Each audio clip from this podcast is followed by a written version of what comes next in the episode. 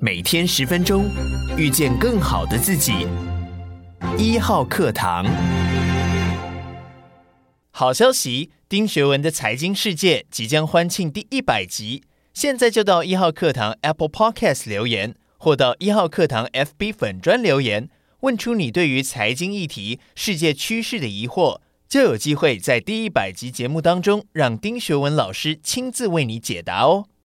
大家好，我是丁学文呢。时间很快啊，一个礼拜又过去了。那今天呢，我想跟大家谈的议题呢，比较跟全球乱局，尤其经济衰退有关哦。那照例，我今天还是会跟大家解读两则哦比较重要新闻。第一则呢是九月十三号啊，美国公布的八月份消费者物价指数年增百分之八点三，让美国股市在当天哦下挫。不过你仔细去看哦，虽然通货膨胀的这个从百分之九点一降到百分之八点三哦，不过通货膨胀已经扩散到各个广泛的角落哦，所以通货膨胀已经转变成需求面的通货膨胀。那美国联准会的动作会不会越来越像八零年代的 Paul Volcker 呢？啊，这值得注意的。而且第二天九月十。四号，英国国家统计局也跟着公布，英国的消费者物价指数年增率虽然回拖到百分之九点九，还是四十年以来的新高。可是我们又看到伊丽莎白女王二世的过世，那这个这么高的一个通货膨胀利率，代表呢，英国的人民正在跟生活成本搏斗。那新首相到底能不能振衰起弊，全世界也在看。所以美国跟英国呢，我今天想特别解读一下。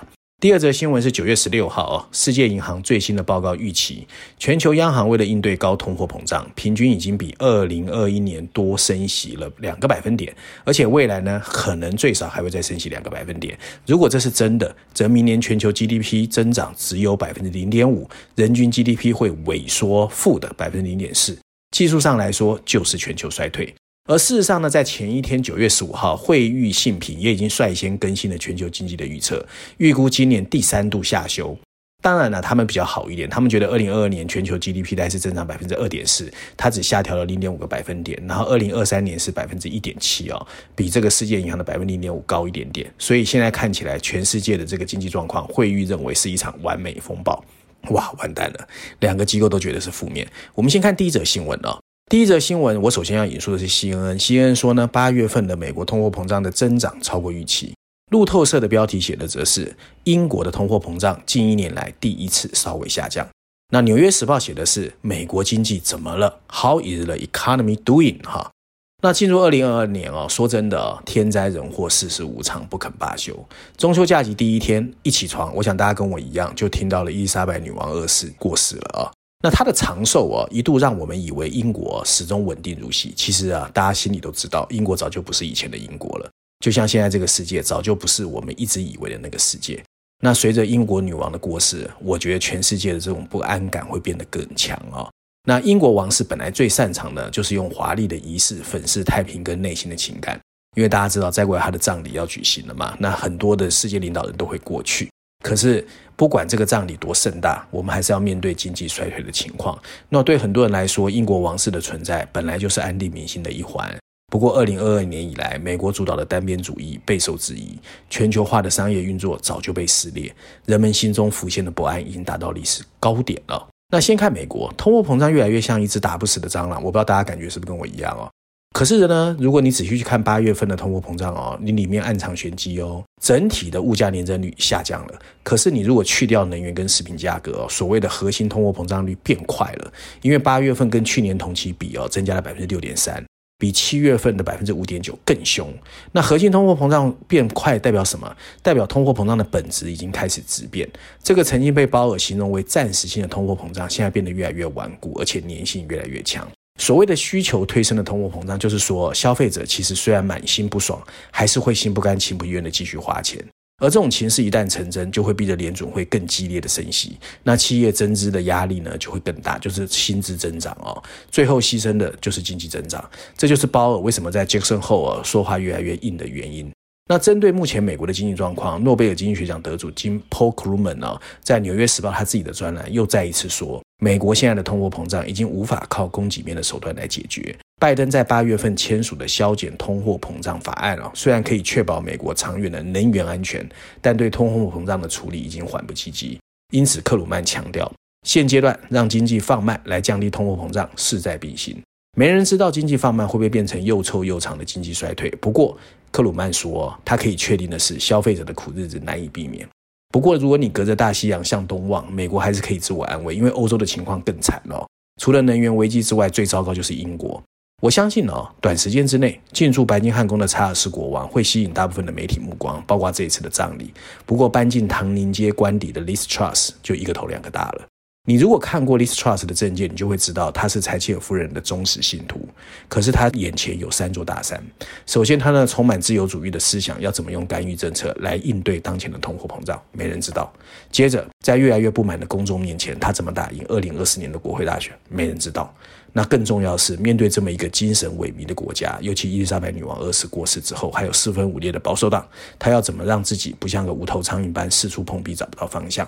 最后当就是女王逝世了，怎么安抚日益不安的民心？当然了，这个女首相的政见其实很多，不过呢，提出政见跟落实有巨大的鸿沟，我们还是要看她有没有即知即行的大胆魄力。那衰落帝国留下来的陋习法规，可能是她要翻转的第一步。经济发展当然是要奋力一搏的唯一道路，而诡谲多变的地缘政治跟全球衰退，还有跟欧盟之间的关系，可能是她不得不面对的一个最难的大山。认真说起来哦，已开发国家的经济衰退阴影中，如果美国是始作俑者，英国就是跟在旁边，年龄有点大，但是不自量力的马前卒。美国的恣意妄为，你还可以说它有美元体系的护城河；那英国的江河日下，凸显的就是挥之不去的衰落主义。根据日经新闻的报道，全世界 G10 十个国家中，由美国、英国领头，包括加拿大、瑞典、纽西兰，他们呢，两年期跟十年期的公债殖率已经倒挂了。那倒挂什么意思？就是经济衰退已然成型。那不利因素也越来越多，因为大家知道中国有中国的问题，欧盟有欧盟的问题，美国也有美国的问题。那整个经济衰退的风险确实啊，按照摩根斯丹利的报告，已经达到了二零二零年十一月以来的最高水准。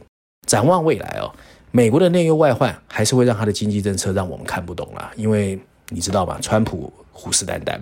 不过，随着美元走强，现在市场更担忧的是1976年发生过的英镑危机。当时的英国也很惨的啊，因为当时的能源费用飙涨，然后财政支出赤字，最后还向 IMF 纾困啊，才得到一个解救。那现在我听说，很多的英国学校已经陷入了没有办法为学生提供午餐，还有供暖的窘境。所以女王的辞世真的是屋漏偏逢连夜雨，难怪哦，英国的经济的规模会从第五名被印度挤到第六名。我希望啊，棘手的通货膨胀跟能源危机不会随着天气变冷，冬天来了嘛，然后英国这种出现的杯葛能源账单的情况越演越烈，甚至从英国蔓延到欧盟、美国，甚至外溢到亚洲或新兴市场。否则的话，其实不只是一般老百姓要面临苦日子，政府也要面临苦日子。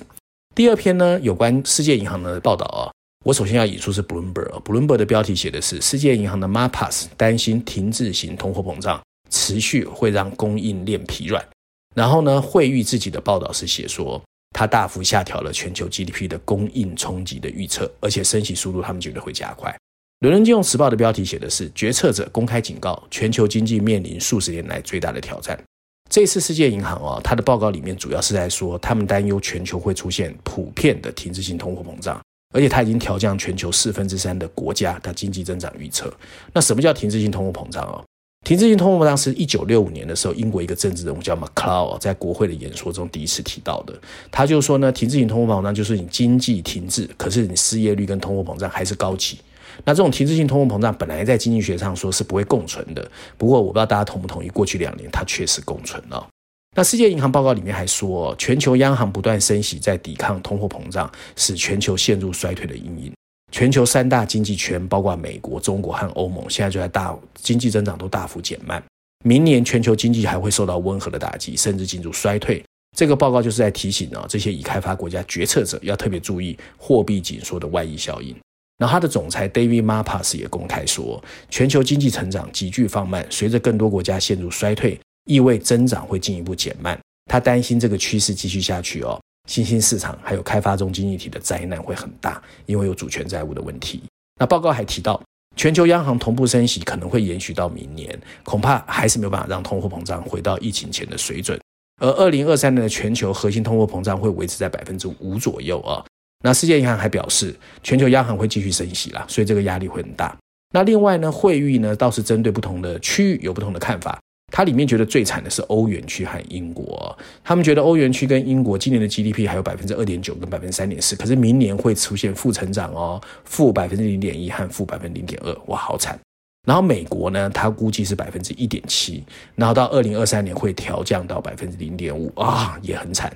那中国大陆是唯一比较好的啦，今年他们预估是百分之二点八，明年可能百分之四点五，啊，中国希望能够再扮演火车头。不过他也提醒我们啊、能源危机是欧洲现在最主要的风险。那欧洲天然气的大盘供应和电力价格上涨了十倍以上，零售天然气和电力的价格呢，不受约束的传导，可能会对通货膨胀产生更大的影响。所以呢，其实欧盟能不能度过能源危机是要观察的。那另外，因为各国升息，所以美元的强势可能也会造成一些新兴市场或相对贫穷国家的一些压力。